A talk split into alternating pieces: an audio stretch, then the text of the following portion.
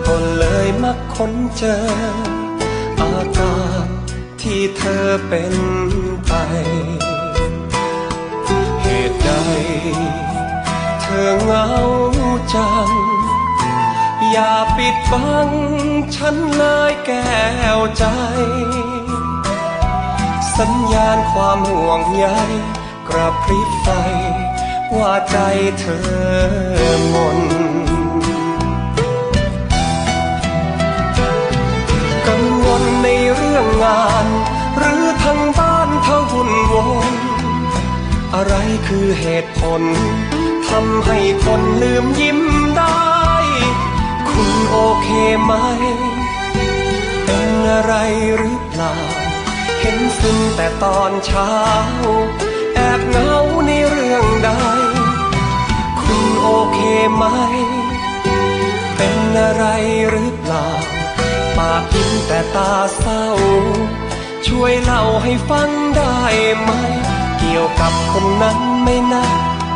เคยมาแต่หายไปเพลอเศร้าด้วยเหตุใด ใจเป็นห่วงเธอ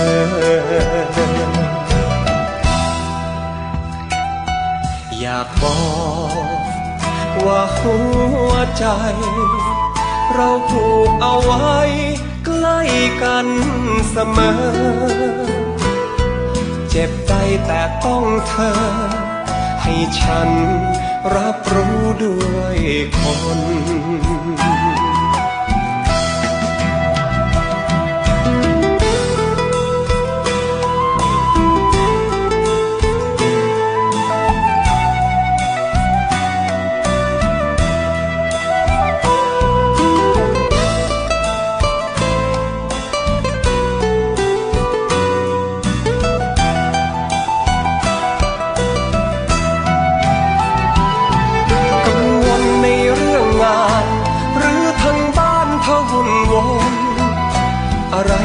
เหตุผล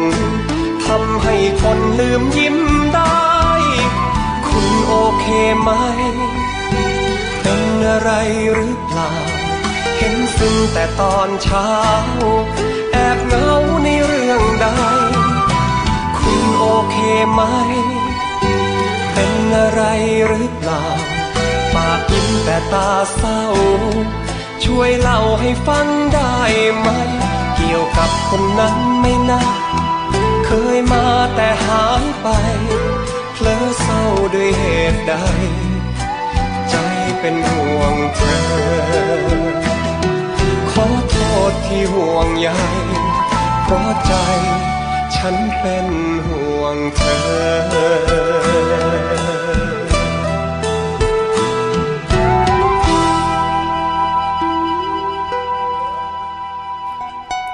สวัสดีค่ะคุณผู้ฟัง ต้อนรับเข้าสู่รายการภูมิคุ้มกัน รายการเพื่อผู้บริโภคกันอีกเช่นเคยนะคะ ดิฉันชนะทิพไพรพงศ์ดำเนินรายการค่ะ วันนี้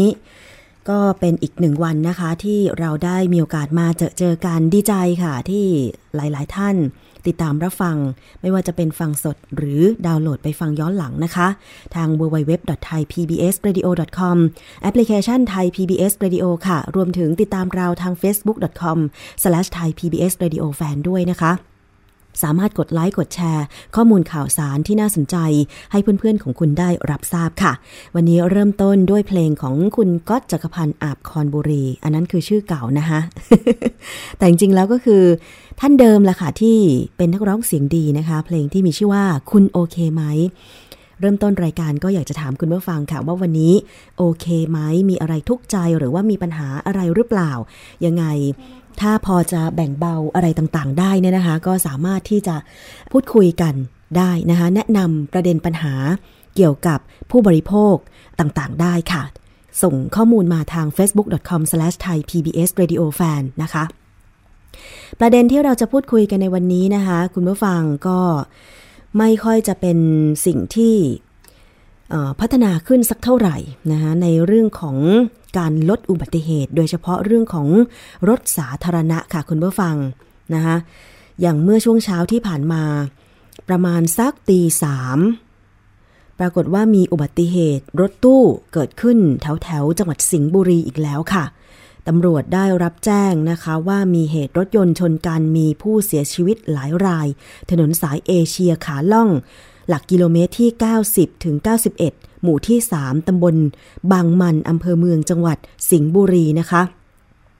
ปรากฏว่าที่เกิดเหตุเนี่ย ก็เป็นรถยนต์ ตู้ยี่ห้อโตโยต้านะคะ หมายเลขทะเบียน 33ขีด3241 กรุงเทพมหานคร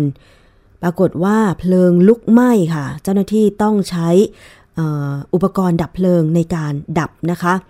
แล้วก็ใช้เวลาประมาณ 20 นาทีจึงสามารถควบคุมเพลิงไว้ได้ หลังเพลิงสงบลงนะคะ ตรวจสอบดู มีผู้เสียชีวิตจากอุบัติเหตุ รถตู้โดยสารชนนะคะ แล้วก็เพลิงไหม้ครั้งนี้ทั้งหมด 14 ราย ใกล้กันก็พบรถยนต์บรรทุก 10 ล้อยี่ห้อมิตซูบิชิสีขาว หมายเลขทะเบียน 81ขีด7407 นครสวรรค์ จอดอยู่ข้างทางด้านท้ายรถ และล้อหลังได้รับความเสียหายนะคะ โดยมีนายสุนทรฟักทองวัย 56 ปี ชาวจังหวัดนครสวรรค์ เป็นคนขับรถบรรทุกรอพบเจ้าหน้าที่ตำรวจอยู่ ก็ให้การบอกว่าขับรถมาตามทางแล้วก็โดนชนท้าย จากการสอบสวนทราบว่ารถตู้คันดังกล่าวเนี่ย วิ่งมาจากอำเภอแม่สอดจังหวัดตากนะคะ ขนชาวต่างด้าวแบบถูกกฎหมาย เพื่อที่จะไปส่งที่กรุงเทพ แต่ว่าก็มาเกิดอุบัติเหตุชนท้ายรถบรรทุก ไฟลุกไหม้เสียชีวิตทั้งคัน คาดว่าสาเหตุมาจากคนขับหลับในนะคะคุณผู้ฟัง อันนี้เป็นข่าวเศร้าอีกข่าวหนึ่งสำหรับเรื่องของรถโดยสารสาธารณะหมัดหมาดในช่วงเช้านี้เลยนะคะ วันนี้ค่ะเราจะมาพูดคุยเกี่ยวกับประเด็นของการพัฒนาระบบรถโดยสารสาธารณะของไทยนะคะ เพราะว่าไม่อยากให้เกิดอุบัติเหตุ แล้วก็เกิดความสูญเสียแบบนี้อีกแล้วค่ะ ที่ผ่านมานะคะ หลายหน่วยงานไม่ว่าจะเป็น กรมการขนส่งทางบกกระทรวงคมนาคมนะคะปอพหรือมูลนิธิเพื่อผู้บริโภคนะคะ หรือแม้แต่ทางด้านของ TDRI นะคะ สถาบันวิจัยเพื่อการพัฒนาประเทศไทย ก็ลงมาทำเรื่องนี้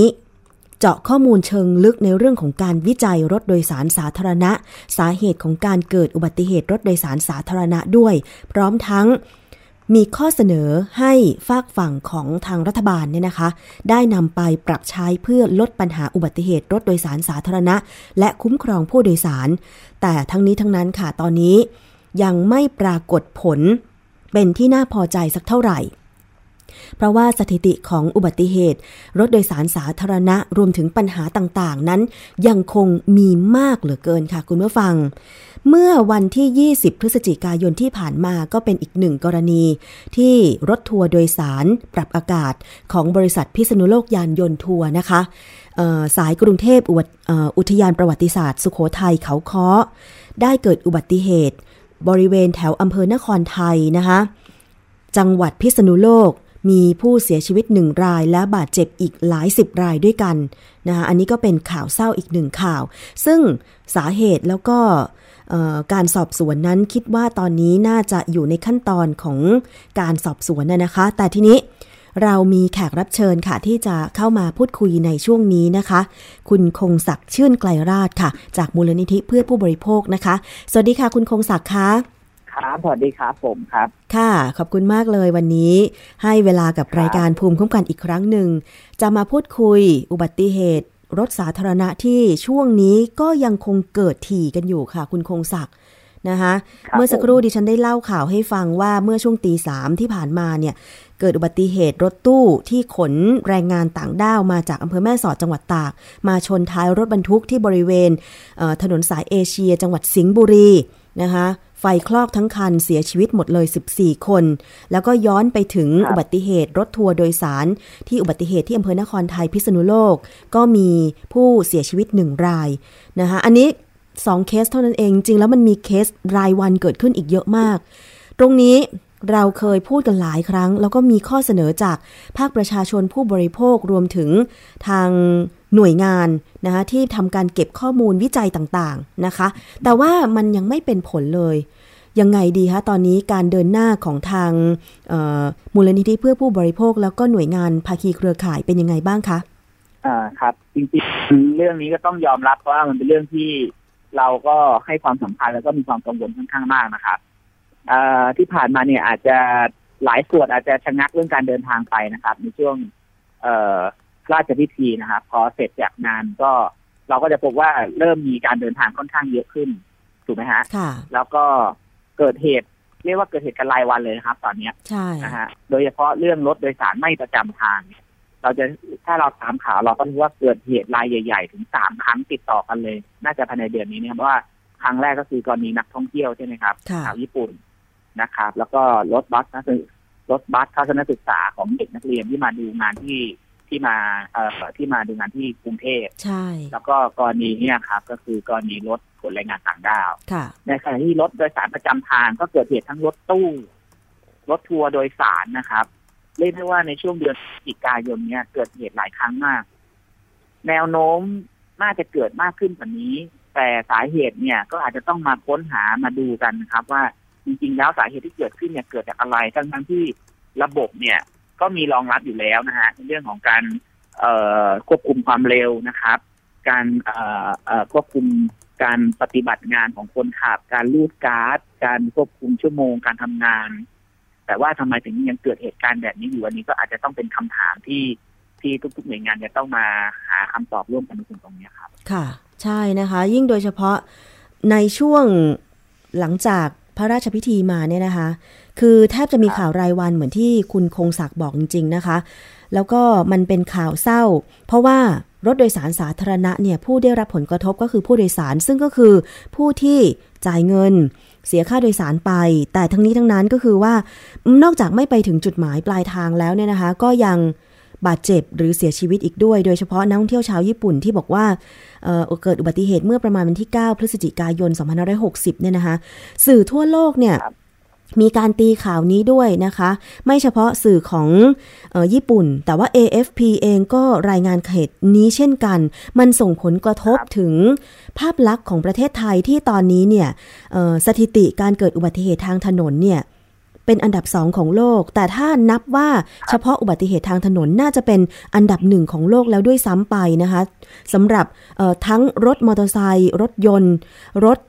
ประจำทางนะคะรถโดยสารสาธารณะเนี่ยคือที่ผ่านมาเราเคยมีเวทีกันหลายครั้งนะคะคุณคงศักดิ์แล้วก็มีภาคส่วนประชาชน ผู้ได้รับผลกระทบจากอุบัติเหตุที่บาดเจ็บรวมถึงญาติผู้เสียชีวิต มาสะท้อนปัญหา เรื่องของการชดเชยเยียวยามาตรการป้องกันไม่ให้เกิดต่อไป ที่เคยยื่นยื่นไปนี่หน่วยงานที่เกี่ยวข้องนำไปเอ่อปรับปรุงทั้งกฎหมายแล้วก็กฎระเบียบ เพื่อป้องกันไม่ให้เกิดอุบัติเหตุยังไงบ้างคะคุณคงศักดิ์ครับก็ ต้องเรียนอย่างนี้ครับว่าเรื่องของข้อเสนอต่างๆ เนี่ยก็มีการผลักดันกันในหลายภาคส่วนนะครับค่ะข้อเสนอที่เราเคยไปผลักดันกรณีกรณีหลังจากเกิดเหตุรถตู้จันทบุรีอะครับ ที่ชนกับรถกระบะที่อำเภอบ้านบึงแล้วเกิดเหตุการณ์ความรุนแรงครั้งนั้นเมื่อเมื่อประมาณต้นปีอะครับค่ะหลังจากนั้นเราก็ทำข้อเสนอเกี่ยวกับเรื่องมาตรฐานความปลอดภัยของรถตู้โดยสาร ให้กับกระทรวงคมนาคมค่ะครับก็ต้องเรียนนี้ครับว่าเดือนตุลาเอ่อเราเพิ่งได้รับจดหมายแจ้งกับกับจากกระทรวงคมนาคมออกมาว่าในเรื่องที่เรายื่นข้อเสนอไปเนี่ย อะไรไปแล้วบ้างนะครับค่ะก็ส่วนใหญ่ก็จะเป็นมาตรการของรัฐทั้งหลายแหล่นะครับในเรื่องของการกำหนด CPS การการการควบคุมคนขับอย่างที่ผมได้เรียนให้ทราบไปนะครับค่ะแต่ว่าผมก็คิดว่ามาตรการเหล่านั้นยังเป็นมาตรการที่ เอ่ออาจจะเป็นมาตรการของรัฐเพียงฝ่ายเดียวที่อาจจะเป็นมุมมองของรัฐนะนะครับค่ะในขณะที่ข้อเสนอเพิ่มเติมในส่วนของเราที่เช่นว่า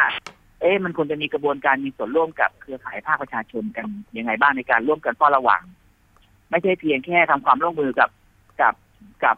กับองค์กรในเรื่องของการเฝ้าระวังในเรื่องของรถภายในองค์กรเองหรืออะไรอย่างเงี้ยครับค่ะซึ่งซึ่งในส่วนตรงเนี้ย เรายังไม่ได้คำตอบที่ชัดเจนมากนะจากทางหน่วยงานรัฐที่เราไปยื่นข้อเสนอไว้ แต่เราคิดว่า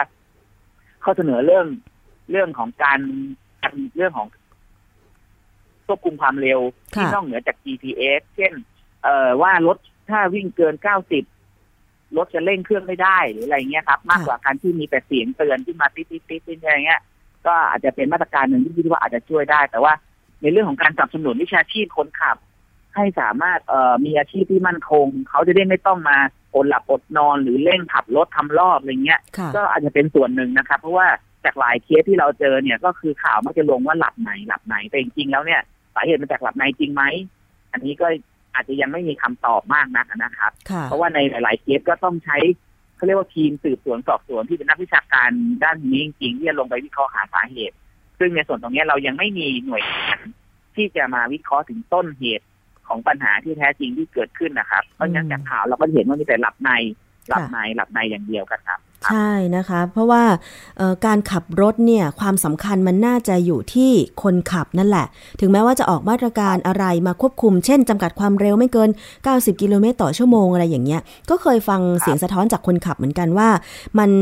อาจจะทำไม่ได้ตลอดเส้นทาง เพราะว่าในจังหวะที่เร่งแซงอาจจะต้องใช้ความเร็วที่มากกว่า 90 กิโลเมตรต่อชั่วโมงใช่ไหมคะ แต่อย่างที่คุณคงศักดิ์บอกค่ะว่าพนักงานขับรถเนี่ยถ้าทำให้เขามีคุณภาพชีวิตที่ดีนะคะไม่อดหลับอดนอนเพื่อทำรอบ แต่ว่ายังมีรายได้เพียงพอในการมาเลี้ยงครอบครัวเลี้ยงตัวเองเนี่ยอืมมันก็อาจจะทำให้คุณภาพของการทำงานของเขาเนี่ยดีขึ้นใช่ไหมคะ ซึ่งครับทางภาครัฐยังมองไม่เห็น เพราะว่าจากจากที่ไทย PBS เองได้เอ่อได้ทำรายงานเรื่องนี้หลาย ๆ เรื่องอย่างเช่นคุณภาพชีวิตของคนขับรถเมย์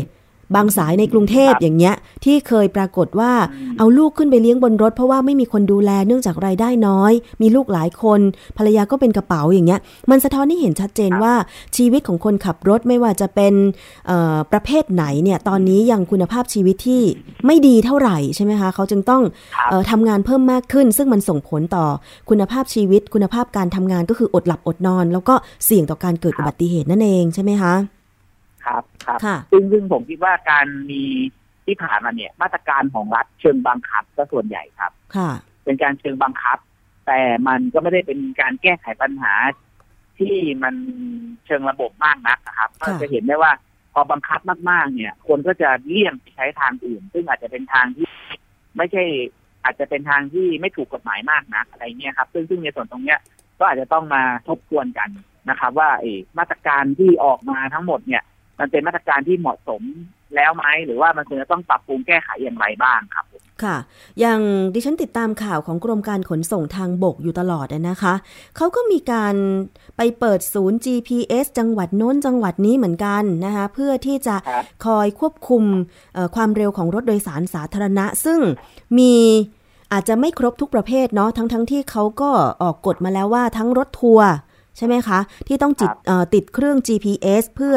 เออรายงานเกี่ยวกับเอ่อความเร็วของรถ หรือแม้แต่รถตู้ครับซึ่งไม่แน่ใจว่าตอนนี้ติดครบทุกสายทุกคันหรือยัง แต่เข้าใจว่าไม่น่าจะทุกคัน ไม่เช่นนั้นแล้วก็คงจะไม่มีครับ ภาพข่าวอ่าภาพคลิปปรากฏว่าขับรถเร็วอ่าใช่ไหมคะ อย่างเมื่อ 16 พฤศอ่าจิกายน 2560 เนี่ย ทางคุณสนิทพรหมวงศ์อธิบดีกรมการขนส่งทางบก ก็ไปเปิดศูนย์บริการเดินรถระบบ GPS ที่ขนส่งขอนแก่นนะคะ แห่งที่ 2 ด้วย หลังจากนั้นก็ครับมีมาเรื่อย ๆ เลยค่ะ ไปเปิดศูนย์ควบคุม รถโดยสารสาธารณะตามจังหวัดต่างๆ แต่ การรายงานผลหรือสถิติมาทั้งหมดเนี่ยนะคะก็ยังไม่มีรายงานออกมาครับว่าสามารถทำงานมีประสิทธิภาพหรือว่าเอ่อควบคุมความเร็วได้ผลไหมหรือลดอุบัติเหตุได้ไหมเพราะว่าอย่างรถทัวร์ที่เกิดอุบัติเหตุที่นครไทยพิษณุโลกเนี่ยนะคะมันอาจจะไม่เกี่ยวกับความเร็วก็ได้เนาะมันอาจจะเกี่ยวกับเส้นทางแล้วก็ความชำนาญทางเห็นข่าวบอกว่า คนขับไม่ชำนาญทางแต่จะเป็นไปได้หรือคะ เพราะว่ามันเป็นรถรถทัวร์ประจำทางใช่ไหมคะ อ๋อ ในส่วนนี้ก็อาจจะเป็นไปได้ เพราะว่าถ้าคนขับเป็นคนใหม่คือต้องอ๋อคือก็ต้องคือต้องยอมรับว่า คนขับรถโดยสารทุกวันนี้หายากครับจริงๆค่ะสะท้อนจากหลายส่วนมากเลยว่าหายากเพราะค่ะฉะนั้นเนี่ยอ่าก็เนื่องจากด้วยว่าวิชาชีพไม่มีอะไรที่มั่นคงอืมถูกไหมครับค่ะเขาก็อาจจะต้องไปทำอาชีพอื่น เพราะงั้นอาชีพคนขับรถที่ที่มั่นคงที่มีมาตรฐานอะไรเงี้ยหรือมีคุณภาพเนี่ยก็อาจจะน้อยยากไปอืมผมคือผมคือผมก็อยากจะเรียนแบบนี้ว่า จริง ๆ แล้วเนี่ยในเรื่องของรถอย่างเมื่อกี้ที่คุณน้ำถามเรื่องว่ารถตู้โดยสารเนี่ยจดเออติดทีเครบแล้วอย่างก็อาจจะต้องบอกว่า อาจจะยังไม่ครบตู้ที่ผมเพิ่งคุยล่าสุดเนี่ยก็ยังไม่ได้ติดเลยนะครับอืมก็อาจจะต้องรอสิ้นปีสิ้นปีเนี่ยครับ อาจจะต้องครบทุกคันนะสิ้นปีหกศูนย์เนี่ยครับโอ้โหนะครับ อันนี้ก็ก็ยังมีอยู่ แล้วผมก็อยากเสนอแบบนี้ว่าจริง ๆ แล้วเนี่ย เอ่อผู้เสียชีวิตจากอ่าเดี๋ยวก่อนนะครับ คือประเทศไทยเราเนี่ยอาจจะยังไม่ได้มีอัตราการเสียชีวิตจากอุบัติเหตุทางถนนเนี่ยเป็นอันดับหนึ่งของโลก อันนี้ก็อาจจะใกล้เคียงแล้วนะค่ะแต่หมายถึงว่า ผมผมเชื่อว่าผู้ที่บาดเจ็บและเสียชีวิตจากอุบัติเหตุรถโดยสารสาธารณะเนี่ยประเทศไทยเราเนี่ยน่าจะขึ้นอันดับแรก ๆ ของโลกนะครับเพราะว่าจากการที่เก็บสถิติของข้อมูลของของเราหรือ ไม่ต้องเห็นจากสถิติก็ได้ครับเราเห็นจากข่าวที่เราเจอทุกวันเนี้ยก้อนมากแล้วนะครับ มากมากซึ่งจริง ๆ แล้วมัน ไม่ควรจะเกิด หรือควรจะเกิดได้น้อย คนที่เกิดเหตุควรจะได้รับบาดเจ็บมากกว่าเสียชีวิตค่ะใช่จากที่เราพบก็ อืม มันก็เป็นเรื่องสะเทือนใจอะครับ ค่ะ ซึ่งจริงแล้วเนี่ยครับผมเอ่อ การวิจัยเรื่องอุบัติเหตุ แล้วก็การชดเชยเยียวยา ผู้ได้รับผลกระทบจากอุบัติเหตุรถสาธารณะเนี่ยนะคะก็มีออกมาอยู่ตลอดนะคะแล้วก็มีการสะท้อนออกมา อย่างล่าสุดเนี่ยอืมทางเครือข่ายองค์กรบริหารงานวิจัยแห่งชาติ ก็ยังได้นำเสนองานวิจัยระดับความปลอดภัยของนักท่องเที่ยวต่างชาติ ตามมาตรฐานสากล หลังจากเกิดอุบัติเหตุต่อนักท่องเที่ยวหลายครั้งด้วยนะคะ อย่างเช่นครับ กรณีเกิดอุบัติเหตุรถนักท่องเที่ยวมาเลเซียพลิกคว่ำที่ถนนเอ่อสายเชียงใหม่เชียงรายเอ่อช่วงอำเภอดอยสะเก็ดจังหวัดเชียงใหม่เนี่ยนะคะเอ่อครั้งนั้นเนี่ยก็มีอุบัติเหตุทำให้นักท่องเที่ยวเสียชีวิต 13 ราย เป็นนักท่องเที่ยวชาวมาเลเซียนะคะแล้วก็เอ่อมีการเสนอจากนักวิจัยอย่างอาจารย์ทวีศักดิ์แตะกระโทกด้วยเนี่ยนะคะ ก็คือเอ่อการปรับปรุง กฎเกณฑ์ที่จะควบคุมรถทัวร์ใหม่นะคะทั้งรถ 2 ชั้น รถ 1 ชั้นอะไรอย่างเงี้ยนะคะแล้วก็เป็นสิ่งที่เรารณรงค์กันมาโดยตลอด แต่ว่าในปัจจุบันนี่เรื่องของรถทัวร์สองชั้น มันมันลดลงหรือยังคะตามตามที่เรามีการยื่นข้อเสนอไปอะค่ะรถต้องบอกว่ารถโดยสารสองชั้นทุกวันนี้เนี่ย ถ้าเป็นรถรถสองชั้นประเภทเก่าเนี่ย ที่มีความสูงเกินสี่เมตรเนี่ยไม่มีการจดทะเบียนใหม่แล้วนะครับ อ๋อ ไม่จดทะเบียนหใหลังม่จากนี้จะเหลือรถขนาดใหญ่เนี่ย คือสูงไม่เกินสี่เมตรอืมนะครับ จะลดจะลดความสูงลง เพราะงั้นเนี่ยที่รถสองชั้นที่วิ่งอยู่ทุกวันนี้ที่เราเห็นว่าสูงสูงๆเนี่ยคือรถที่เป็นรถก่อนเป็นรถรุ่นเก่าทั้งหมดนะครับอืมซึ่งรถเหล่านี้ก็จะเป็นกลุ่มที่ จะมีส่วนใหญ่เนี่ย จะเป็นส่วนที่ไม่ต้องผ่านการทดสอบความลาดเอียงด้วย อันนี้ก็อาจจะเป็นปัญหาเดิมๆที่ยังมีอยู่นะครับใช่ว่าเรื่องของเนี่ยมันยังมีอยู่แต่ มันก็เป็นเสียงที่เป็นข้อถกเถียงกันระหว่างผู้ประกอบการกับหน่วยงานนะครับ ว่าจริงๆรถสองชั้นปลอดภัยหรือไม่ปลอดภัยกันแน่อืมนะครับค่ะอ่า อันนี้ก็อาจจะต้องเป็นเรื่องที่ที่ต้องถกกันอีกนานเลยทีเดียวถึงแม้ว่ากลุ่มนักวิชาการจะยืนยันว่ารถสองชั้นไม่ปลอดภัย แต่ที่ผ่านมาเนี่ย มันไม่ปลอดภัย เพราะว่ามันมาจากใครครับก็กรมเป็นคนรับรองให้เขามาวิ่งได้ใช่ไหมครับใช่อันนี้ก็ในมุมมองของผมก็คือจะไปโทษผู้ประกอบการอย่างเดียวก็คงลำบากนะครับกรมก็ต้องทางหน่วยงานก็ต้องร่วมร่วมเขาเรียกเขาเรียกอะไรร่วมรับผิดชอบในส่วนตรงนี้ด้วย เพราะที่ผ่านมาก็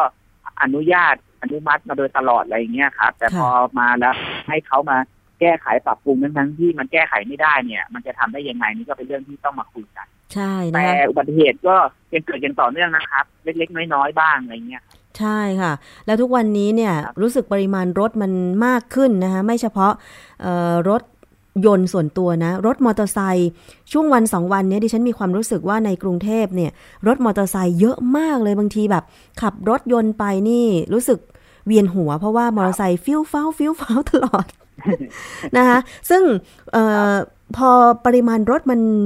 มากเนี่ยนะคะทำให้การขับรถก็ยากกว่าเดิมนะคะแล้วยิ่งครับถ้าผมเกิดว่าคนไม่ปฏิบัติตามกฎจราจร ไม่ว่าคุณจะขับรถประเภทไหนเนี่ยมันก็เสี่ยงใช่ครับต่อการเกิดอุบัติเหตุทั้งนั้นครับยิ่งโดยเฉพาะถ้าเป็นครับรถโดยสารสาธารณะวันก่อนนี่ครับต้องยอมรับว่าเกือบเกือบที่จะเอ่อ มีเรื่องเหมือนกันนะ ดิฉันเองนะครัคะบเกือบที่จะมีเรื่องเหมือนกันกับรถเมย์ไมโครบัสที่วิ่งแถวแถวพหลโยธินเหมือนกันนะคะ คืออันนี้มันครับมันมันสะท้อนให้เห็นว่ามันมาจากคนซะส่วนใหญ่ใช่ไหมคุณครับคงศักดิ์ใช่ไหมใช่ครับก็อยากฝากไว้อย่างเงี้ยครับค่ะว่าจริง ๆ แล้วเนี่ยประเด็นเรื่องรถโดยสารสาธารณะเนี่ยก็เป็นประเด็นที่เราผลักดันกันมานานครับ แล้วก็เป็นประเด็นที่ทุกภาคส่วนก็ให้ความสำคัญ แต่มันก็ยังเกิดเหตุอยู่เรื่อยๆเรื่อยๆจริงๆถึงแม้ว่านโยบายของรัฐในช่วงตั้งแต่ต้นปีที่ออกมาครับ จากสถิติการเก็บข้อมูลของเราเนี่ย เราก็พบว่าครึ่งปีหลังเนี่ยตัวเหตุลดน้อยลงเรื่อยๆนะครับลค่ะดน้อยลงจากเดิมนะครับ ก็ถือว่าเป็นแนวโน้มที่ดีแต่ก็มาสะมาสะกิดตรงเดือนพฤศจิกายนนี่แหละครับ ที่แบบค่ะเกิดเหตุเยอะมาก นี่ยังไม่รวมพวกรถในพื้นที่เช่นอย่างข่าวล่าข่าวประมาณที่ที่เราติดคือว่า กรณีสามีภรรยาที่ขับรถสองแถวแล้วทะเลาะกันนะครับค่ะจนสุดท้ายทะเลาะกันบนรถก็พารถไปทิ่มลงข้างทาง ใช่ ครั้งนั้นมีรถหลังคากระเด็นหมดเลยนะครับใช่เปิดหมดแล้วก็มีผู้เสียชีวิตหลายคนแล้วปรากฏว่ารถคันนั้นเนี่ยไม่ได้ทำประกันภัยภาคสมัครใจด้วยนะครับอืมแล้วก็แล้วแบบนี้เนี่ย การช่วยเหลือเยียวยาของครอบครัวนั้นจะเพียงพอได้ยังไง คนเสียชีวิตจะดูแลยังไง อันนี้อาจอาจจะอาจจะต้องพูดว่ามาตรฐานเรื่อง เรื่องเหล่านี้มันยังลงไป ยังไม่ครอบคลุมนะครับ แล้วก็ยังมีปัญหาอยู่ทั้งระดับท้องถิ่นแล้วถึงระดับประเทศเลย อันนี้ก็ต้องฝากถึงหน่วยงานว่าจะยังไงเพราะว่าในช่วงปลายปีจะมีงานสัมมนาอุบัติเหตุระดับชาตินะครับค่ะ17ธันวาจัดโดยกรมป้องกันบรรเทาและสาธารณภัยและศูนย์ถนนเนี่ย เราจะจัดการปัญหาอยากฝากหน่วยงานให้เป็นประเด็นเหล่านี้ครับในการแก้ไขอะครับ ค่ะนะคะซึ่งงานเรื่องของรณรงค์ อุบัติเหตุเนี่ยนะคะลดอุบัติเหตุเนี่ยมีประจำทุกปี แล้วมีหน่วยงานอย่างทั้งภาครัฐและเอกชนรวมถึงองค์กรครับเพื่อประโยชน์สาธารณะเนี่ยก็เข้าร่วมทุกงานครับแต่ว่าครับเรื่องของเออสถิติอุบัติเหตุยังไม่ลด เพราะฉะนั้นเนี่ยคงต้องทำงานกันต่อไป เห็นบอกว่าวันนี้ทางมูลนิธิเพื่อผู้บริโภคคุณคงศักดิ์เองนะคะ ก็ได้มีการจัดงานด้วยใช่ไหมคะครับ คือวันนี้เรามาคือเราทำในเครือข่ายผู้บริโภคครับ ภาคกลางเราก็ทำการเก็บข้อมูลการใช้บริการรถตู้โดยสารนะครับ ในเส้นทาง 5 จังหวัดก็คือสระบุรีสิงห์บุรีอ่างทองอยุธยาแล้วก็ปทุมธานีครับค่ะซึ่งเราเอาเราเราเอาข้อมูลตรงเนี้ย มาคืนให้กับทางกลุ่มผู้ประกอบการแล้วก็หน่วยงานในทั้ง 5 จังหวัดนะครับ ให้คุยกันว่าปัญหาเหล่านี้จากการที่จัด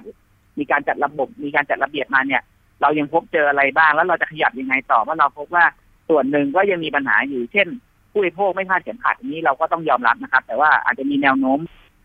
ดีขึ้น แต่ก็ยังไม่ชัดเจนมาก เราจะทำยังไงในเรื่องของปลูกจิตสำนึกให้กับผู้บริโภคในส่วนตรงเนี้ย ให้ตระหนักในเรื่องความปลอดภัยหรือผู้ประกอบการจะขยับยังไง หน่วยงานจะขยับยังไงบ้างนี่ก็อาจจะ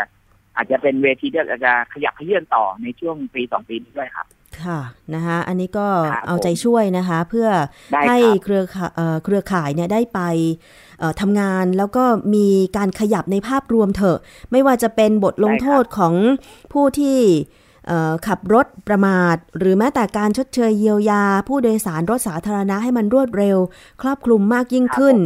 จะทำให้คุณภาพชีวิตมันมันดีขึ้นทุกฝ่ายอะนะคะ อันนี้เอาใจช่วยด้วยนะคะ วันนี้ก็ต้องขอบคุณฝากไว้เป็นค่ะเช่นนั้นเช่นเดียวกันครับค่ะ คุณคงศักดิ์ชื่นไกลลาดนะคะ ที่สละเวลาเห็นบอกว่าสละเวลาออกมาจากเวทีการเสวนาด้วยนะคะ เดี๋ยววันหลังถ้าได้มีอะไรครับคืบหน้ายินดีครับก็ขออนุญาตสัมภาษณ์เพิ่มเติมนะคะ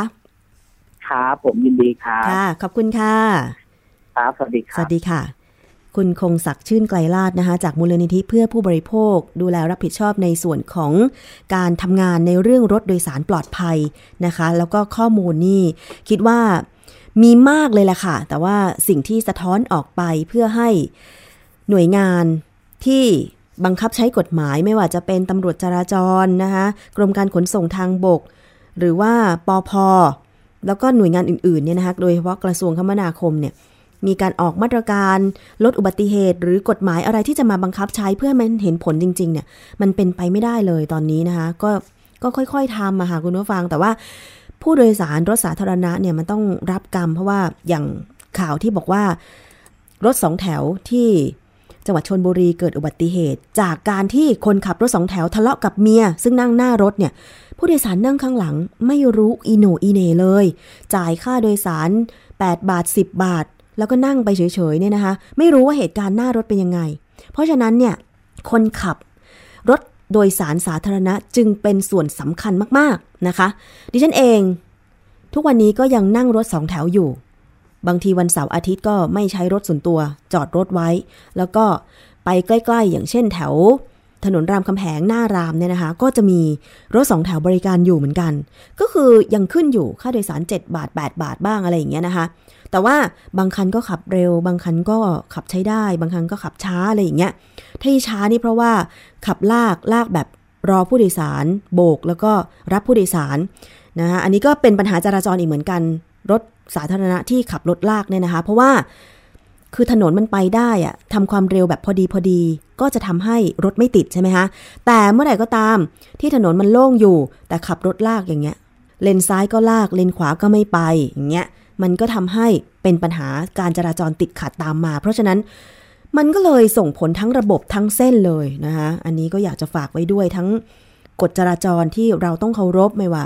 ขับรถส่วนตัวหรือขับรถสาธารณะ แล้วก็คำนึงถึงความปลอดภัยมากที่สุด เท่าที่จะเป็นไปได้ณขนาดนั้น เชื่อแน่ว่าอุบัติเหตุไม่มีใครอยากจะให้เกิดขึ้นหรอกค่ะ แต่ว่าก่อนเกิดอุบัติเหตุเนี่ย เราต้องมาสำรวจตัวเราเอง ว่าเรามีสติมากน้อยขนาดไหน หรือเรามีอารมณ์ร้อน แล้วก็ขับรถแบบเร็ว แล้วก็ปาดซ้ายปาดขวาด้วยหรือเปล่า อันนี้แหละต้องคิดถึงผลที่จะตามมาให้มาก ๆ เลยทีเดียวนะคะ เอาละค่ะ นี่คือช่วงแรกของรายการภูมิคุ้มกันสำหรับวันนี้ พักกันสักครู่หนึ่งนะคะ ฟังเพลงแล้วก็เดี๋ยวช่วงหน้ายังมีเรื่องราวอื่นตามมาอีกค่ะ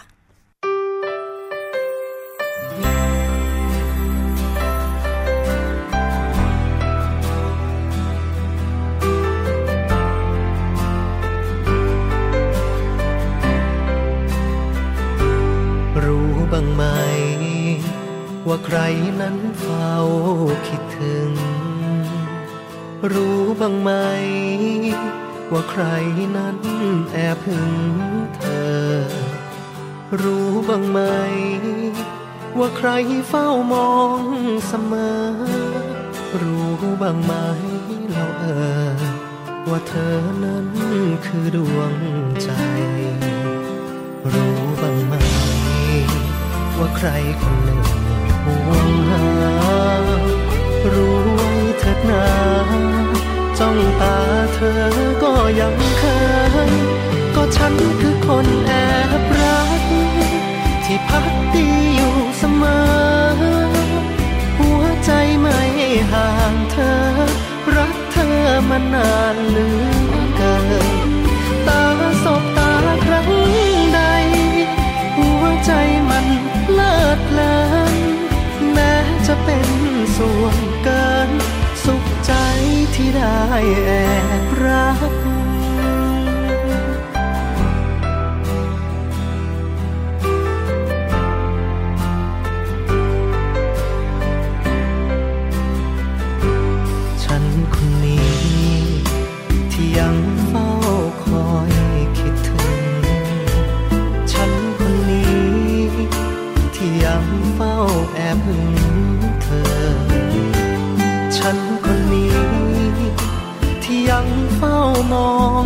เสมอ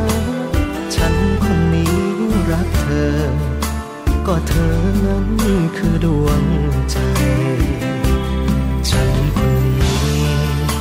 ที่ยังเฝ้าคอยห่วงหา รู้ไว้เถิดนาจ้องตา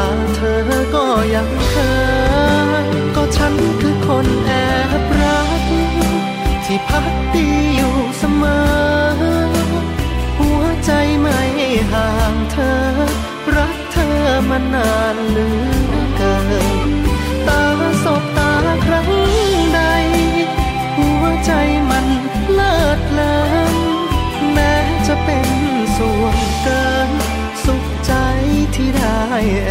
บรัก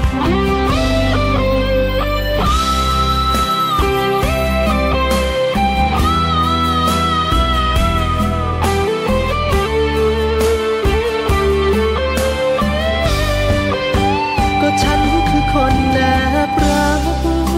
ที่พักดีอยู่เสมอใจไม่ห่างเธอ รักเธอมานานเหลือ เกิน ก็ฉันคือคนแอบรัก ที่พักดีอยู่เสมอ หัวใจไม่ห่างเธอ รักเธอมานานเหลือเกิน ตาสบตาครั้งใด หัวใจมันเลิดเลินแม้จะเป็นส่วนเกิน สุขใจที่ได้แอบ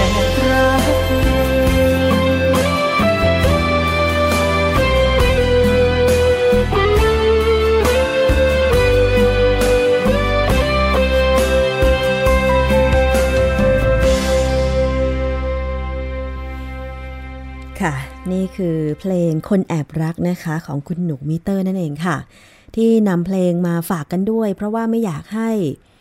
คุณผู้ฟังเครียดจนเกินไปนะคะ หลังจากที่เราฟังเรื่องราวของผู้บริโภคในด้านต่างๆ แล้วเนี่ย ก็ขอผ่อนคลายบ้างประมาณนี้ ขอบคุณมากเลยสำหรับการติดตามรับฟังนะคะ ทั้งจาก www.thaipbsradio.com แอปพลิเคชัน Thai PBS Radio รวมถึงฟังผ่านวิทยุชุมชนที่เชื่อมโยงสัญญาณนะคะ ไม่ว่าจะเป็นวิทยุในเครือ R Radio วิทยาลัยอาชีวศึกษาค่ะสถานีวิทยุชุมชนจังหวัดตราด FM 91.5 MHz สถานีวิทยุเมืองนนสัมพันธ์ FM 99.25 และ 90.75 MHz และวิทยุชุมชน คนเมืองลี้จังหวัดลำพูน FM 103.75 MHz วิทยุชุมชนเทศบาลทุ่งหัวช้างจังหวัดลำพูน FM 106.25เมกะเฮิรตซ์วิทยุชุมชนปฐมสาครจังหวัดสมุทรสาคร FM 106.25เมกะเฮิรตซ์และวิทยุชุมชน คนหนองย่าไซจังหวัดสุพรรณบุรี FM 107.5เมกะเฮิรตซ์นะคะ ต่อกันอีกนิดนึงสำหรับรถโดยสารสาธารณะก็แล้วกัน ทั้งอุบัติเหตุทั้งอะไรที่เกิดขึ้นเยอะแยะมากมาย ปัญหาการจ่ายชดเชย รถ โดยสารสาธารณะไม่มีประกันภัยนะคะแต่ทั้งนี้ทั้งนั้นค่ะจริง ๆ แล้วเนี่ยผู้บริโภคอย่างเรามีสิทธิ์ มีสิทธิ์ในการโดยสาร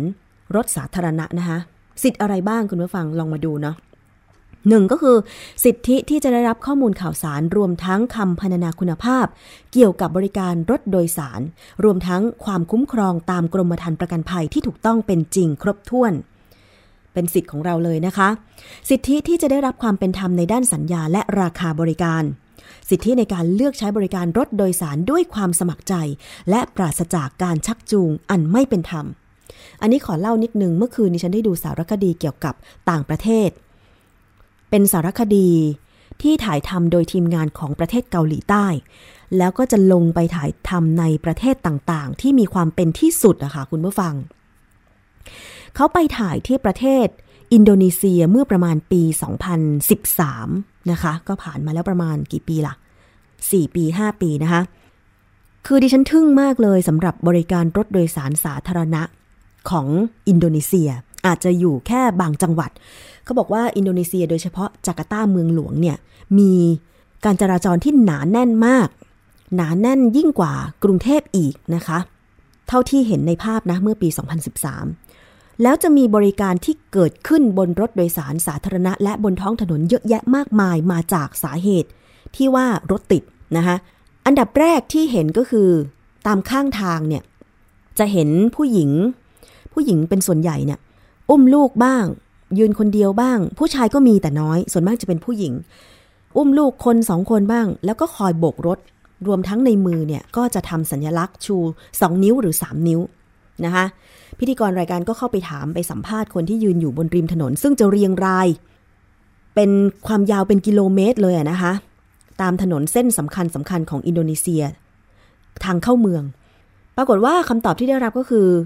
คนที่ยืนริมข้างทางแล้วก็อุ้มลูกชู 2 นิ้ว 3 นิ้วเหล่านั้นเนี่ยก็คือว่า คนที่หารายได้จากการนั่งรถไปเป็นเพื่อนคนขับเพื่อเข้าในเมือง เพราะว่าอินโดนีเซียเนี่ยมี กฎหมายที่เรียกว่าถ้าขับรถคนเดียว จะไม่ให้เข้าในเมือง เป็นบางวันอย่างนี้เป็นต้นนะคะ ดิฉันก็ไม่แน่ใจว่าวันไหนบ้าง แต่เขาก็คงจะมีกฎนี้แหละ แล้วก็จึงเกิดบริการนั่งรถไปเป็นเพื่อนเกิดขึ้นนะคะอย่างเช่นถ้ารถขนาดเล็กถ้านั่งไม่ถึงสองคนก็จะไม่ให้เข้าเมือง หรือเข้าเมืองได้แต่โดนปรับ ซึ่งเขามาคิดคำนวณอัตรา ค่าปรับแล้วเนี่ย การจ้างคนนั่งไปเป็นเพื่อนถูกกว่า เพราะบางคนอาจจะต้องขับรถไปทำงานคนเดียว แต่ว่าก็มารับคนที่รับจ้าง ขึ้นรถตามข้างทางก่อนจะเข้าไปในเมืองนี่แหละ อาจจะเสียค่าจ้างน้อยกว่า เล็กๆ น้อยๆ ดีกว่าไปถูกปรับ เออ แบบนี้ก็มีนะสำหรับอินโดนีเซียดิฉันเห็นแล้วก็แบบ มันจะปลอดภัยหรือเปล่า เพราะว่าคนขับเราจะไว้ใจได้ยังไงว่าคนที่มารับจ้างนั่งรถไปเป็นเพื่อนเนี่ย จะเป็นคนดีหรือไม่ใช่มิจฉาชีพอะไรอย่างเงี้ย แต่เขาคือมันเป็นเหมือนแบบเหตุการณ์ประจำวันของเขาเลย แล้วสองก็คือว่า แล้วถ้าคนที่รับจ้างนั่งไปเป็นเพื่อนเนี่ย แล้วโบกรถ ปรากฏว่ารถคันนั้นกลายเป็นรถมิจฉาชีพล่ะนะคะเขาก็ไม่ปลอดภัยเหมือนกัน แล้วดิ้งโดยเฉพาะมีเด็กๆ มารับจ้างนั่งรถไปเป็นเพื่อนด้วยเนี่ย ดิฉันก็มองดูแล้ว อืม มันก็น่าคิดนะว่า แล้วมันจะลดปัญหาการขับรถส่วนบุคคลเข้าไปในพื้นที่ในเมืองที่การจราจรคับข้างได้อย่างไร ก็ในเมื่อยัง มีอาชีพรับจ้างนั่งรถไปเป็นเพื่อนแบบนี้ เพราะโดยวัตถุประสงค์ของการที่ห้ามรถที่ขับคนเดียวไปในเมืองหรือการจราจรติดขัดเนี่ยก็คงจะเป็นเพราะว่าเขาต้องการลดปริมาณรถส่วนตัวใช่ไหมคะแต่ในเมื่อไม่มีบริการรถโดยสารสาธารณะให้เขาเนี่ยแล้วเขาจะใช้รถอะไรไปทำงานล่ะ ใช่ไหมคะอันนี้คือตัวอย่างของอินโดนีเซียนะ แต่ดิฉันก็ไม่แน่ใจว่า เขามีกฎหมายอื่น ๆ ด้วยหรือเปล่า แต่เท่าที่เห็นเนี่ยการรับจ้างนั่งรถไปเป็นเพื่อนเนี่ยจริงๆปริมาณรถก็ยังเท่าเดิม การจราจรก็ติดขัดเหมือนเดิม บริการที่สองที่เห็นก็คือ บริการของรถมอเตอร์ไซค์รับจ้างนะคะซึ่งตอนแรกก็แปลกใจเหมือนกันว่าจริง ๆ บ้านเขาเนี่ยก็มีการรวมกลุ่มการเป็นวินมอเตอร์ไซค์นะ เพียงแต่ว่าเขาไม่มีเสื้อกั๊กที่จะคอยบอกหมายเลขของมอเตอร์ไซค์รับจ้าง แล้วก็ ไม่มีป้ายราคา ให้ผู้โดยสารได้ทราบก่อน อย่างของไทยเนี่ยเวลานั่งมอเตอร์ไซค์รับจ้างเราจะต้องดูป้ายที่วินมอเตอร์ไซค์ก่อนว่า กี่บาทใช่ไหมคะ หรือไม่งั้นก็สอบถามมอเตอร์ไซค์ก่อนว่า จะไปตรงจุดนี้กี่บาท เราจะมีการต่อรองราคากันก่อน แต่ว่าที่อินโดนีเซียไม่ใช่ ที่อินโดนีเซียเนี่ยนะคะ คือวัฒนธรรมของวินมอเตอร์ไซค์ก็คือว่า ถ้าเห็นรถเมล์จะมาจอดปุ๊บเนี่ยนะคะ วินมอเตอร์ไซค์จะพยายามขับมอเตอร์ไซค์เพื่อไปรอรับ หน้าประตูรถเมล์ให้มากที่สุด คันไหน อยู่จ่อปากประตูของรถเมย์เลยเนี่ย ก็จะได้รับผู้โดยสารก่อน คือผู้โดยสารที่ลงรถเมย์มาเนี่ย เจอมอเตอร์ไซค์คันไหนก็นั่งเลย ไม่มีการต่อรองค่าโดยสารกันก่อน นั่งแล้วก็ค่อยบอกเส้นทางให้มอเตอร์ไซค์ไปส่ง แล้วพอถึงจุดหมายปุ๊บ ถึงจะมีการ ต่อรองค่าโดยสาร อันนี้ไม่เหมือนไทยนะ ไทยต่อรองค่าโดยสารก่อน หรือมีป้ายกำหนดราคาก่อน แต่ว่าของอินโดไม่ใช่ นั่งไปก่อน แล้วค่อยต่อรองราคา แล้วจะได้หรือไม่ได้ยังไงไม่รู้แต่ถึงที่หมายแล้วไง อันนี้ไม่แน่ใจเหมือนกันว่า เป็นข้อดีสำหรับผู้โดยสารหรือเป็นข้อดีสำหรับวินมอเตอร์ไซค์นะคะ แล้วก็การที่ไม่เข้าคิวตามระเบียบเนี่ยดิฉันคิดว่า มันก็ต่างจากของไทย อย่างของไทยเวลาวินมอเตอร์ไซค์เนี่ยก็จะเข้าคิวใช่ไหมคะอันนี้ก็จะเป็นระเบียบหน่อย แล้วก็ไม่ต้องเอารถมอเตอร์ไซค์เนี่ยไปจ่อปากประตู รถเมย์เลย อันนี้ก็จะเป็นระเบียบด้วย แต่ของอินโดนี่ไม่ใช่เลยนะคะ เห็นรถเมย์มาปุ๊บเนี่ย วินมอเตอร์ไซค์ทุกคันเลยนะ พยายามที่จะไปจ่อปากประตูรถเมย์ให้ใกล้ที่สุด แล้วหลังจากนั้นต้องพยายามเข้าไปช่วยผู้โดยสารที่ลงจากรถเมย์เนี่ย ถ้าเขามีสัมภาระมีกระเป๋าเนี่ย ต้องเข้าไปช่วยเขาถือ พอแสดงว่าตัวเองเนี่ยเป็นคนที่ช่วยเหลือผู้โดยสารแล้วเนี่ยนะคะผู้โดยสารก็จะเลือกรถมอเตอร์ไซคันนั้น โดยสารกลับบ้านอะไรอย่างเงี้ย มองดูแล้วมันก็มีส่วนคล้ายและมีส่วนที่ต่างจากวินมอเตอร์ไซค์เหมือนเมืองไทยเหมือนกัน ใครที่ได้มีโอกาสไปอินโดนีเซีย ถ้าเกิดได้ลองไปใช้บริการมอเตอร์ไซค์รับจ้างที่อินโดนีเซีย กลับมาช่วยมาเล่าให้ฟังหน่อยว่าเป็นยังไงบ้างนะคะ คืออันนี้คือเท่าที่เห็นในสารคดีมา แต่ดิฉันเองก็ยังไม่ได้ไปสัมผัสของจริง เพราะว่ายังไม่เคยไปอินโดนีเซียนะคะแต่ทั้งนี้ทั้งนั้นก็คือว่าการบริการของแต่ละที่เนี่ยวัฒนธรรมผู้โดยสารและรถสาธารณะของแต่ละที่ก็ไม่เหมือนกันนะคะอย่างของไทยเนี่ยนอกจากมีรถเมย์รถสองแถว ก็มีวินมอเตอร์ไซค์ด้วย รวมถึงรถกระป๋อรถโดยสารขนาดเล็กที่เราเรียกกันเนี่ยนะคะ ด้วยเหมือนกัน ซึ่งต่างชาติเองก็อาจจะไม่มีรถกระป๋อเหมือนของไทยก็ได้ มันก็ต่างกันนะคะ แล้วสิทธิของผู้โดยสาร นอกจากที่กล่าวมาแล้วเนี่ยก็ยังมีสิทธิที่จะได้รับความปลอดภัยในทุกๆด้านจากใช้จากการใช้บริการรถโดยสาร สิทธิที่จะได้รับการบริการจากรถโดยสาร และผู้ให้บริการที่มีคุณภาพมาตรฐานค่ะ สิทธิในการร้องเรียนหรือฟ้องร้องเพื่อให้ผู้ให้บริการ หรือหน่วยงานที่เกี่ยวข้องดำเนินการแก้ไข ปัญหาเยียวยา แล้วก็ชดใช้ความเสียหายที่เกิดขึ้น สิทธิที่จะได้รับการชดใช้ความเสียหายทั้งทางร่างกาย อนามัย เสรีภาพ ทรัพย์สิน หรือสิทธิอื่น ๆ ที่ถูกละเมิด สิทธิที่จะได้รับการชดเชยความเสียหายจากการประกันภัย โดยไม่มีการประวิงเวลาหรือบังคับให้ประนีประนอมยอมความ อันนี้เคยเกิดขึ้นหลายกรณีนะคะ ที่เคยได้สัมภาษณ์ทั้งเคส ผู้เสียหายจากอุบัติเหตุทางถนน ทั้งเรื่องของประกันภัยต่างๆ คือบางคนเนี่ยญาติผู้เสียหาย หรือผู้เสียหายเองเนี่ยถ้าได้รับบาดเจ็บจากรถโดยสารสาธารณะหรือทางถนนอื่นๆเนี่ยนะคะบางคนไม่รู้ตรงนี้ค่ะว่า จริง ๆ แล้วเนี่ยมีการประกันภัยภาคบังคับ ถ้าเสียชีวิตต้องได้รับเท่าไหร่ หรือว่าบาดเจ็บต้องได้รับเท่าไหร่ ค่ารักษาพยาบาลเป็นเท่าไหร่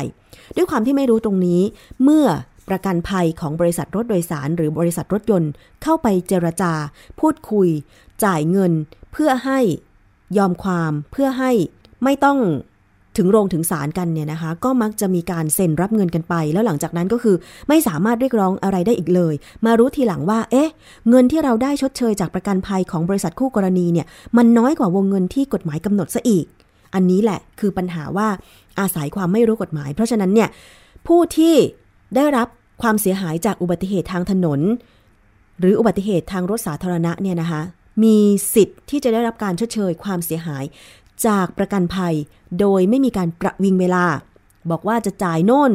อุบัติเหตุเมื่อเดือนที่แล้วจะจ่ายสิ้นปีอะไรอย่างเงี้ยต้องไม่ประวิงเวลานะคะ หรือบังคับให้ประนีประนอมยอมความ กฎหมายบอกว่าถ้าเสียชีวิตต้องได้รับ 2 0 0 0 0 0 3 0 0 0 0 แต่ปรากฏว่าบริษัทประกันมาเจราจา คุณเอาไปเลย 1 0 0 0 0แสนแล้วคุณเซ็นด้วยว่า ไม่ ติดใจเอาความอะไรอย่างเงี้ยต้องไม่ใช่แบบนี้นะคะ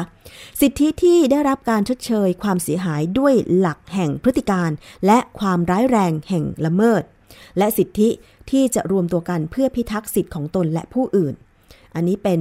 สิทธิตามกฎหมายของผู้โดยสารรถสาธารณะนะคะคุณผู้ฟัง เอามาฝากกันไว้เอามาเรียนกันไว้ค่ะเผื่อว่าจะได้กระจายข้อมูลให้สำหรับผู้อื่นที่เขาอาจจะเข้าไม่ถึงข้อมูลตรงนี้ด้วยนะคะ มาถึงประเด็นการรักษาพยาบาลกันบ้างค่ะ ประธานชมรมแพทย์ชนบทนะคะ ได้ชี้แจงเกี่ยวกับกรณีถ้าหากว่าจะเดินหน้าแยกเงินเดือนจากเงินเหมาจ่ายรายหัว กรณีการรักษาจากสิทธิ์สปสชนะคะจะต้องรวมไปถึงเงินเดือนลูกจ้างชั่วคราว และพนักงานกระทรวงสาธารณสุข ไม่ใช่แยกแค่เงินเดือนข้าราชการหรือลูกจ้างประจำเท่านั้น และต้องคำนวณค่าใช้จ่ายจากรายได้ทุกประเภท ไม่ใช่เอารายจ่ายทุกอย่างมาหักผ่านเงิน UC อย่างเดียวค่ะ เรื่องนี้นะคะนายแพทย์เกลียงศักดิ์วัชระนุกูลเกียรติ ประธานชมรมแพทย์ชนบทค่ะ ให้ความเห็นถึงผลการจำลองสถานการณ์ การแยกเงินเดือนบุคลากรออกจากเงินเหมาจ่ายรายหัว แล้วก็พบว่าโดยภาพรวมเนี่ยเงินจะไหลไปอยู่กับโรงพยาบาลศูนย์ โรงพยาบาลทั่วไปมากขึ้น ขณะที่โรงพยาบาลชุมชนได้เงินลดลง ว่าการแยกเงินเดือนเป็นประเด็นที่ชมรมแพทย์ชนบทคัดค้านมาตั้งแต่ต้น เพราะเป็นการเปลี่ยนหลักการสำคัญของระบบหลักประกันสุขภาพทั่วหน้าหรือ UC นายแพทย์เกลียงศักดิ์กล่าวบอกว่าค่าแรงนั้นเป็นต้นทุนสำคัญในระบบการให้บริการ ถ้าที่ผ่านมา มีการกระจายทรัพยากรที่เหมาะสมและเป็นธรรม การจะแยกหรือไม่แยกเงินเดือนคงไม่เกิดปัญหา แต่เนื่องด้วยระบบการจ้างงานของกระทรวงสาธารณสุขของไทยมี 2 ระบบ คือกลุ่มที่ได้รับเงินเดือนจากรัฐบาลผ่านสำนักงบประมาณ และกลุ่มลูกจ้างชั่วคราว และพนักงานกระทรวงสาธารณสุข หรือพกสสมมติโรงพยาบาลภาคกลางมีสัดส่วนต้นทุนข้าราชการอยู่ที่ 90%ของค่าใช้จ่าย การรวมเงินเดือนไว้กับงบเหมาจ่ายรายหัว จะทำให้ผู้บริหารโรงพยาบาลมีความใส่ใจทางการเงิน โรงพยาบาลใหญ่ต้องระมัดระวังว่าบุคลากรจะเยอะเกินไปหรือไม่ทำให้ในภาพรวม ก็จะเหลือบุคลากรที่ไปทำงานในโรงพยาบาลขนาดเล็ก หรือพื้นที่ชนบทมากขึ้น แต่ถ้าแยกเงินเดือนออกไป โรงพยาบาลขนาดใหญ่ก็ไม่ต้องรับผิดชอบต้นทุนส่วนนี้ ยิ่งรับคนมากเท่าไหร่ยิ่งเป็นประโยชน์ ขณะที่โรงพยาบาลขนาดเล็กหรือในชนบท ก็จะถูกดูดคนไปอยู่ในโรงพยาบาลใหญ่ หรือโรงพยาบาลในภาคกลางมากขึ้นนะคะอันนี้คือเป็นห่วงว่า จะไม่มีแพทย์ บุคลากรทางการแพทย์ ไปกระจายอยู่ตามสถานพยาบาล ในต่างจังหวัดหรือในเขตชนบท เพราะว่าตามปกติเนี่ยนะคะโดยวิสัยมนุษย์ปุถุชนทั่วไปก็อยากจะอยู่ ในที่ที่เจริญ ในที่ที่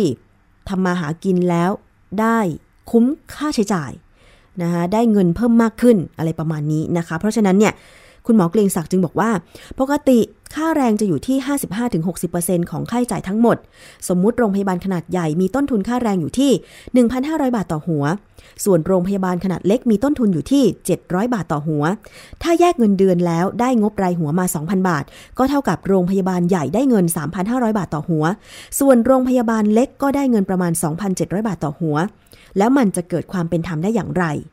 แล้วก็ถ้าแยกเงินเดือนจริงจะวุ่นวายแน่นอนค่ะ เพราะที่ผ่านมาเรารวมเงินเดือนมานับ 10 ปี โรงพยาบาลต่างๆ ก็ปรับตัวให้เข้ากับระบบ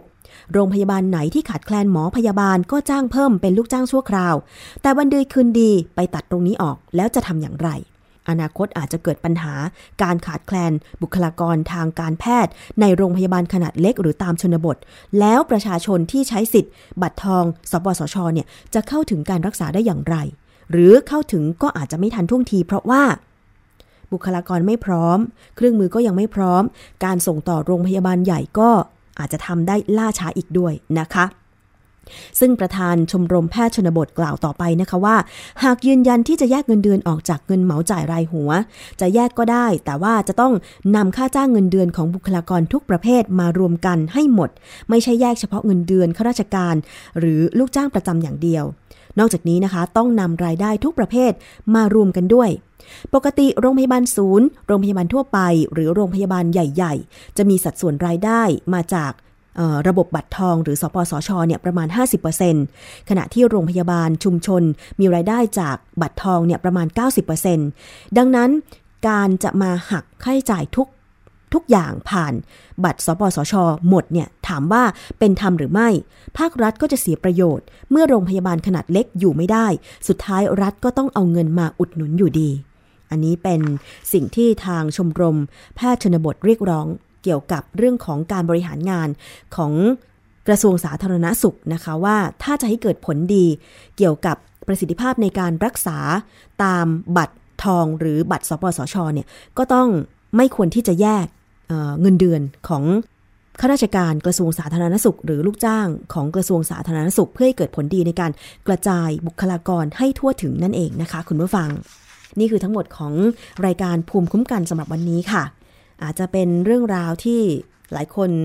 คิดว่ามันจะไกลตัวแต่จริงแล้วไม่ไกลนะคะ อย่างโดยเฉพาะสิทธิการรักษาพยาบาลเนี่ยดูแล้วก็น่าเห็นใจสำหรับผู้ที่อยู่ในต่างจังหวัด เดินทางไกลกว่าจะถึง โรงพยาบาลประจำอำเภอหรือแม้แต่ สถานีอนามัยเดิมหรือโรงพยาบาล ศูนย์ประจำตำบลเนี่ยนะคะ เพราะว่าเส้นทางก็อาจจะค่อนข้างลำบากโดยเฉพาะ ในพื้นที่ที่เป็นเขตภูเขาสูง อย่างเช่น แม่ฮ่องสอนอย่างเงี้ยนะคะอันนี้ดิฉันก็เคยไปมาแล้วแบบ รู้สึกเห็นใจว่าถ้าจะต้องไปโรงพยาบาล เจ็บป่วยสักครั้งหนึ่งเนี่ยเดินทางก็ลำบากแล้วการกระจายบุคลากร ทางด้านสาธารณสุขเนี่ย ถ้าไม่มีใครอยากจะไปทำงานในพื้นที่ กันดารไม่เจริญแล้วเนี่ย มันก็จะยิ่งแย่สำหรับประชาชนที่อยู่ในพื้นที่นั้นเข้าไปอีกนะคะ คุณผู้ฟังเอาละค่ะหมดเวลาแล้วสำหรับการออติดตามรับฟังรายการภูมิคุ้มกันนะคะ ขอบคุณมากดิฉันชนะทิพไพรพงศ์ต้องลาไปก่อน สวัสดีค่ะ เกราะป้องกัน เพื่อการเป็นผู้บริโภคที่ฉลาดซื้อ และฉลาดใช้ ในรายการ ภูมิคุ้มกัน